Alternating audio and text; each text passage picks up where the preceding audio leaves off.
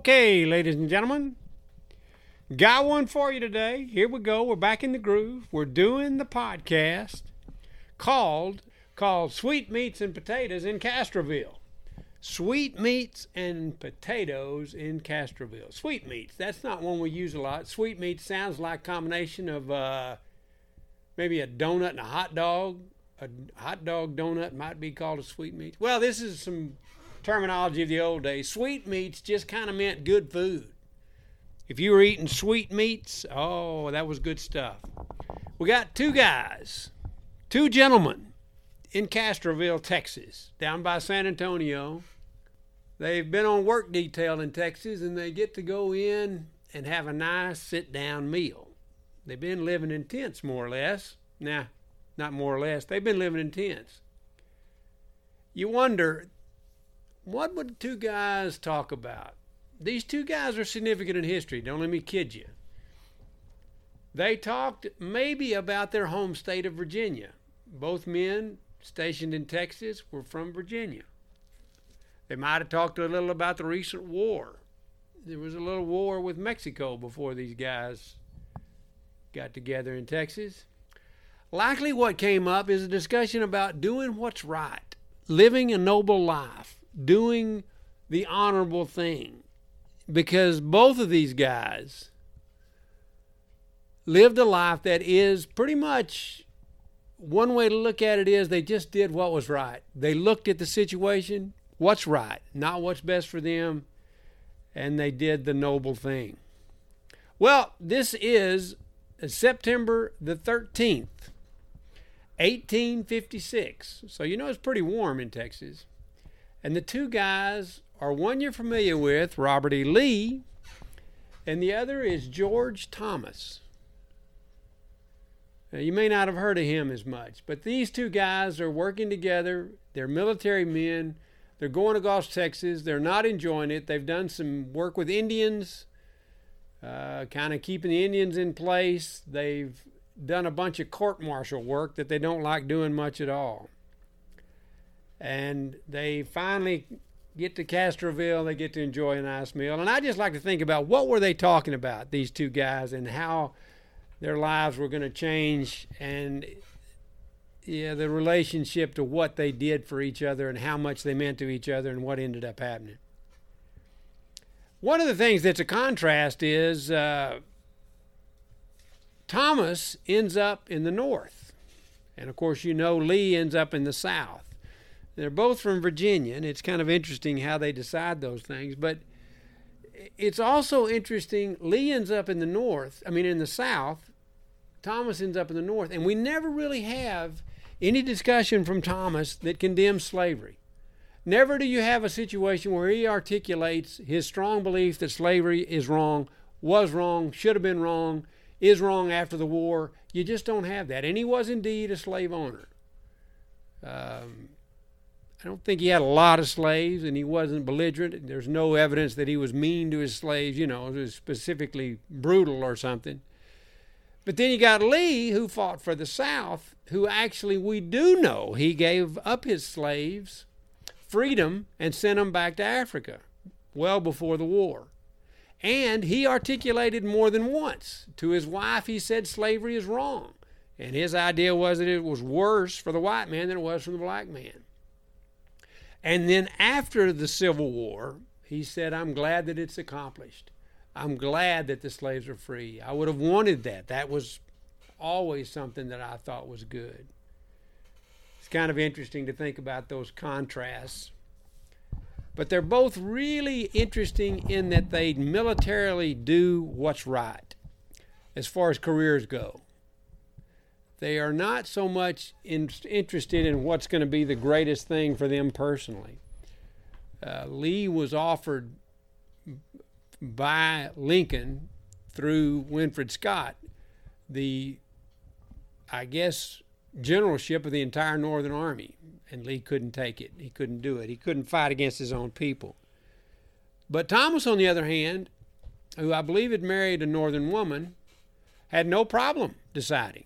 He was in the Union Army. The Confederates split off, and he's still in the Union Army. And so he takes his place there.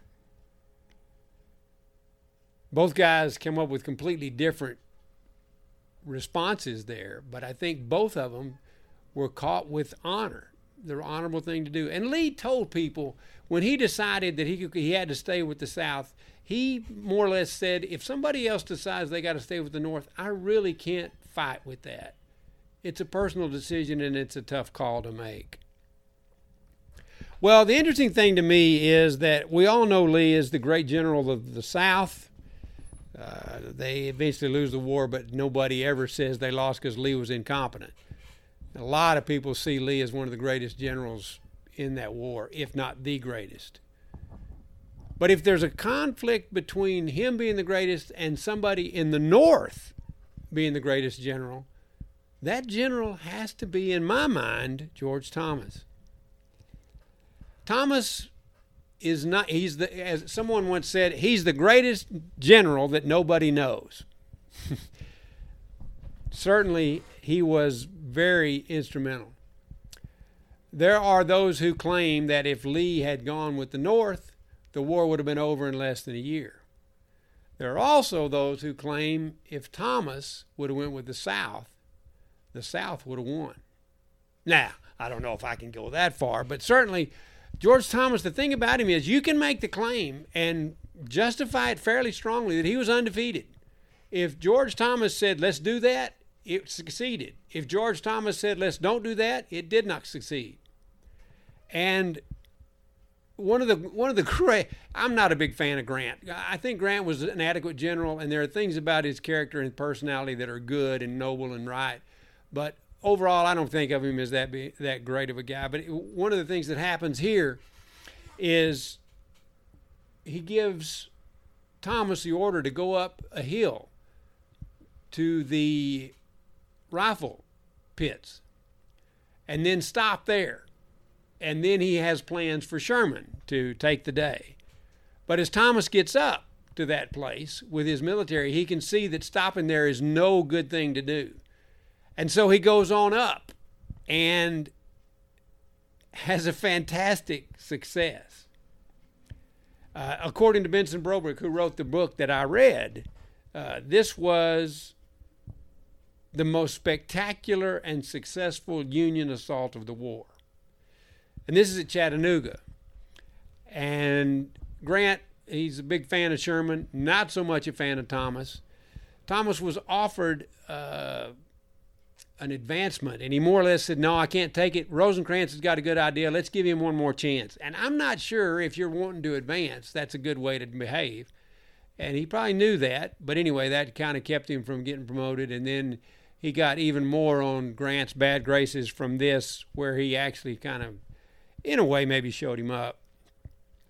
But then beyond that, this was a really important battle. But then Nashville this is really funny because here the Nashville battle has started and Grant has decided he is going to relieve Thomas of command.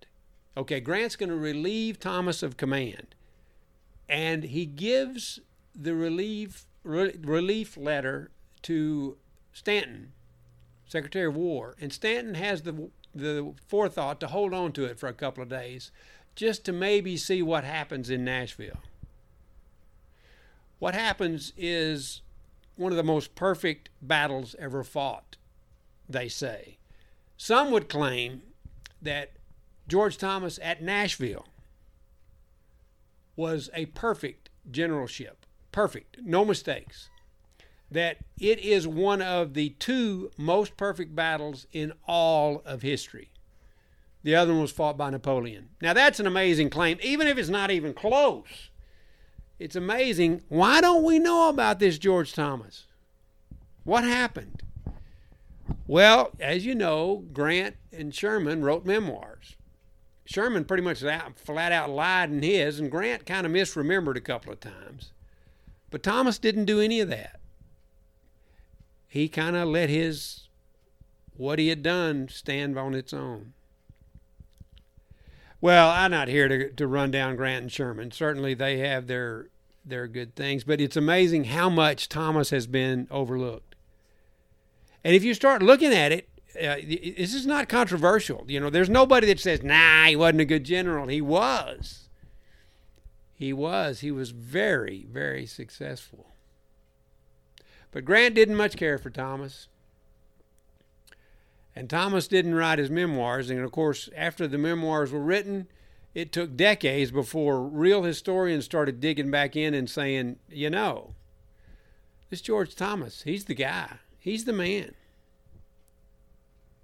But it's interesting to me that you got these two guys who respect and admire each other eaten in Castroville in 1856.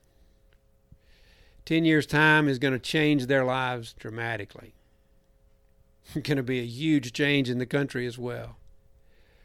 It's just funny to me how history sometimes shows the good guys and they're really not so good and people who left get left out from the historical discussion are sometimes some of the most co- compelling, interesting and fascinating people like George Thomas. So here's two guys, one that gets known and maybe he gets known a little more for the bad that he did than the good, and that would be Lee.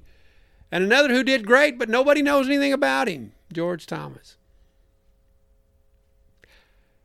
And I like the idea of guys who did what was right, did the noble thing, regardless of what in what what the outcome was in history. And I see Lee and Thomas as two of those guys, two guys from Virginia, who may have learned it in Texas. You know, they were wandering around in Texas, hot, looking at mesquite trees. Maybe that's where they got their greatness. Maybe that's where they developed that noble attitude of doing the right thing. And maybe all us Texicans will learn all that too. Hey, read a good book and try something new. Oh, wait, wait, wait, wait. And eat your Brussels sprouts.